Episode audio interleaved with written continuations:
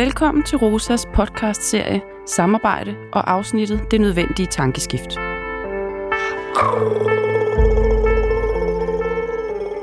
Psykolog Bo Heilskov Elven har i mange år beskæftiget sig med konflikter og konflikthåndtering under overskriften Afstemt pædagogik. Han er særlig optaget af, hvad det er, der foregår i hovedet på personalet, og hvilken betydning det får for, hvordan det lykkes at forebygge og håndtere konflikter. Og hvis du nu sidder og tænker, Bo Heilskov Elven, det navn siger mig noget, så kan det være, fordi han tidligere har bidraget til de to Rosa-podcasts Håndtering af konflikter og Konflikter og den gode cirkel. I dette afsnit skal det handle om den professionelles rolle, og det skal handle om et nødvendigt tankeskift mellem to positioner i en elgammel pædagogisk diskussion. Men først lidt om, hvad en konflikt er for en størrelse. Vi skal lige starte dog med at definere, hvad, hvad er det egentlig for noget, det her med konflikt? Altså, og jeg plejer at, at definere det som et løsningernes vekselspil. Altså det plejer gerne at, at starte med, at jeg har et problem, som jeg løser. Ikke?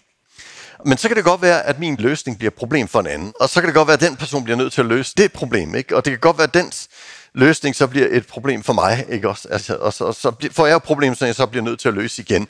Og så videre, og så videre, og så videre. Ikke? Og I har alle sammen... Har, er der nogen, der... Nej, måske ikke alle sammen. Er der nogen, der har prøvet at få en teenager op af sengen om morgenen? Altså, det, det er jo fuldstændig klassisk, ikke? Altså, vi starter med at sige, hallo, det synes han er et problem, ikke? Så trækker han dynen op over hovedet. Det er en løsning. Det synes vi er et problem. Så trækker vi dynen ned. Siger, hallo, det synes han er et problem. Så trækker han op igen, ikke? Altså, og sådan, ja, så tænder vi lyset, og så slukker han lys. I kender det godt, ikke? Altså, øh, og det er jo egentlig bare, du har nogle løsninger for at løse dine problemer, og han har nogle løsninger for at løse sine problemer. Og når vi snakker om en teenager, så regner vi med, at evnerne til at kunne være i den her relationelle situation, den er til stede hos begge parter, nogenlunde i hvert fald. Ikke? Men lige når vi kommer på arbejde, så bliver vi nødt til at forholde os til, at det er ikke sikkert, at evnerne er til stede hos den, vi arbejder med, og så får vi pludselig en helt anden kompliceret situation. Men i virkeligheden er det fuldstændig det samme, der foregår. Ikke? Altså, Løsningernes vekselspil må være noget nær den mest poetiske definition af, hvad en konflikt er for en størrelse. Når konflikter spidser til, risikerer det til gengæld hurtigt at blive alt andet end poetisk. Ifølge Bo Heilskov Elven er det vigtigt at forstå, at den professionelle har et særligt ansvar i forhold til at deeskalere konflikter. Jeg synes, det er spændende det her med, at vi kan kun løse de her konflikter, hvis vi på en eller anden måde finder en løsning, der ikke er et problem for den anden. Det, det er sådan, vi bliver nødt til at arbejde, hvis vi skal undvige konflikter, hvis vi skal få ting at til at virke, uden at vi behøver at slås om det. Ikke? Øh, men sjovt nok, så er det jo sådan her, at vi, de spørgsmål, jeg altid får i supervisionen, hvordan kan vi lære ham at finde nogle løsninger, der ikke er et problem for os? Er det ikke mærkeligt? Og, og det, er ligesom, det, det, det er meget sjældent, der jeg starter. Jeg starter næsten altid med at finde ud af, hvad er det, vi kan gøre, så vores løsninger ikke er et problem for ham. Altså, det er jo den letteste måde at få det her til at fungere på. For det første, fordi vi sandsynligvis har lidt flere strenge på vores lyre, end han har i forhold til de her situationer. Og for det andet, fordi det er faktisk os, der får penge for det. Så er det ikke ham, der skal gøre arbejdet, vel? Altså, så skal vi jo selvfølgelig finde ud af, hvordan vi får det her til at fungere. Den dag, han siger, kom og hjælp mig med at finde nogle bedre løsninger for mig, så hjælper vi ham selvfølgelig gerne. Ikke? Altså, Bo Heilskov Elven slår fast, at det er den professionelles ansvar at finde løsninger, som reelt bidrager til at løse konflikter, og som ikke bare fortsætter løsningernes vekselspil ved at skabe nye problemer for den anden. I forbindelse med supervision har han nemlig set, at personalegrupper deler sig i to lejre, når det handler om at placere ansvar i konflikter. Og de to positioner trækker tråde helt tilbage til diskussioner i antikken om menneskesyn og pædagogik. Verdens ældste pædagogiske debat starter 400 år før Kristi fødsel, hvor Platon beskriver en dialog mellem sin lærermester Sokrates og sin onkel Adaimentos. Vi begynder hos Sokrates. Øh, Sokrates han gik rundt og sagde, at folk de gør altid deres bedste. Det vil sige, der er ikke nogen grund til at sige til dem, hvad de burde gøre bedre.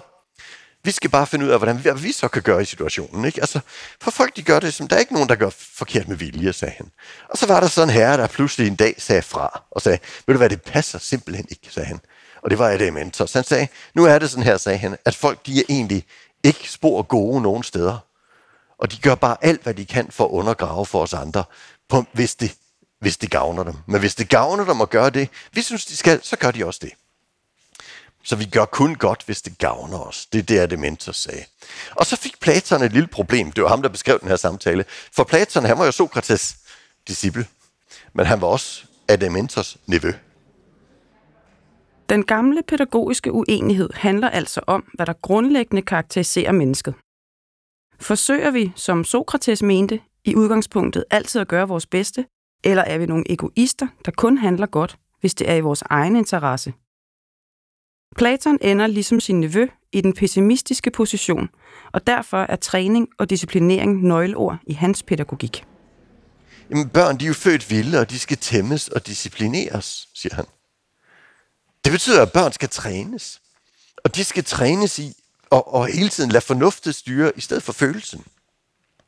Og det betyder jo så lige pludselig, at hvis vi har en problemadfærd eller en konfliktadfærd, så er det jo simpelthen fordi, at, at man enten er dårligt trænet, eller også så er det simpelthen bare fordi, at man ikke vil. Så jeg vil jo nok sige, at han holdt jo nok med Adamantos, ikke? Altså, når det kommer til stykket. Platon har en disciple, Aristoteles, som tager handsken op og formulerer en pædagogik, der er mere i Sokrates' optimistiske ånd. Aristoteles ser børn som umodne voksne og sammenligner børns udvikling med planters. Børn, de er bare umodne voksne, og de langt de fleste af dem, de skal nok vokse op til gode voksne, altså helt ærligt. Det er ikke spor besværligt, siger han. Altså man kan tænke på det ligesom ude i haven, siger han. Der har man ligesom forskellige planter. Og de fleste planter, de skal bare have noget vand og næring. Og sådan er det også med de fleste børn. De skal bare have noget vand og næring. Altså, så går det fint. Men så er der altså nogle planter derude i haven, som er noget bitte skravl. Og de har nogle gange brug for en pind at støtte sig til. Særligt når det blæser. Er det ikke et fantastisk billede? Så han holder jo fuldstændig med Sokrates i det her, ikke? Det her, det var i 360 før Kristus. Der er ikke sket en skid i debatten siden da. Det er fuldstændig de samme holdninger, jeg møder i hver eneste personalrum, jeg kommer ind i, fra vuggestuen til retspsykiatrien. Er det ikke mærkeligt? Fuldstændig. Så de fik defineret debatten, de her herrer, i diskussion om mål og metode. Og på den ene side, så sidder der dem, der siger, at vi skal have lydighed. Det skal vi have ved hjælp af forskellige former for manipulation, vi så kalder pædagogik, eller autoritære metoder, eftersom mennesket af naturen er ond. Og på den anden side, så sidder der nogen, der siger, nej, vi skal have autonomi, og det skal vi få gennem støtte, eftersom mennesket gør sit bedste. Det er de to holdninger, der sidder der. Og hver gang jeg hører nogle ord, så kan jeg lægge ordene ind også. Ikke? Altså, sådan er det. Hvis man hører ordet splitting, så tænker man, yes, det var en platonist. Altså, fordi øh, hvis det var en aristotelian, så havde han talt om det på en anden måde. Ikke? Med udgangspunkt i forskning, særligt inden for evolutionspsykologien, placerer Bo Heilskov Elven sig sammen med Sokrates og Aristoteles og peger på, at vi kan hjælpe en positiv udvikling på vej, når vi tænker om mennesker, at de gør deres bedste. Han ser det lige frem som sin opgave at forsøge at flytte personalet fra den moraliserende position til den etiske position, hvor vi som professionelle tager ansvar og fungerer som den støttepind, den sårbare plante har brug for.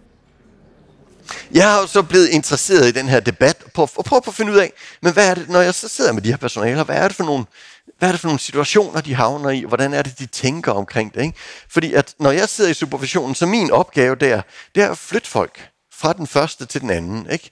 Vi skal have dem ud af den her forståelse om, at folk er, er onde og, og bare vil have skovlen under dem. Fordi altså, det virker ikke nogen steder. Og vi skal have dem til at begynde at forstå, at de her mennesker, vi arbejder med, de gør virkelig deres bedste. De er bare ikke ret dygtige. Og hvad skal vi så gøre for at støtte dem, for det, for det her til at fungere? Det er ligesom det, der er opgaven. Ikke? Så, og, og det kalder jeg så det nødvendige tankeskift for det arbejde, vi laver. Det bliver vi simpelthen nødt til at lave. I podcasten Konflikter og den gode cirkel kan du høre mere om de evolutionspsykologiske grunde til, at mennesket som flokdyr har udviklet moral af to spor. Her kan du også høre, hvordan tankeskiftet fra den moraliserende til den etiske tilgang hjælper os til at være i den gode cirkel. Det er godt for det, der er i dit Det er godt for det, der er i dit hoved. Du har lyttet til Rosa-podcasten Det Nødvendige Tankeskift. Tak fordi du lyttede med. Oh.